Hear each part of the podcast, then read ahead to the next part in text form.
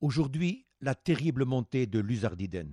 La route hercinienne de Luzardiden, les lacets rugueux de Luzardiden se souviennent du géant du Tour dont il est interdit de prononcer le nom.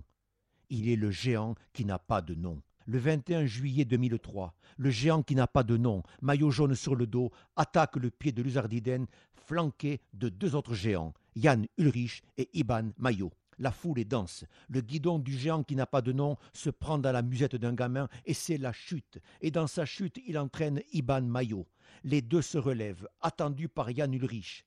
Les trois montent ensemble, parviennent à la portion la plus dure. À cet instant, le géant qui n'a pas de nom déchausse et la couille qui lui reste s'écrase sur la barre horizontale de son trek.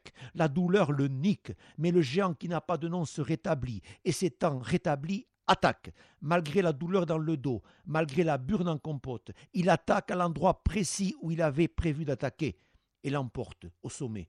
Une journaliste s'approche de lui. Quel plaisir trouvez-vous à rouler?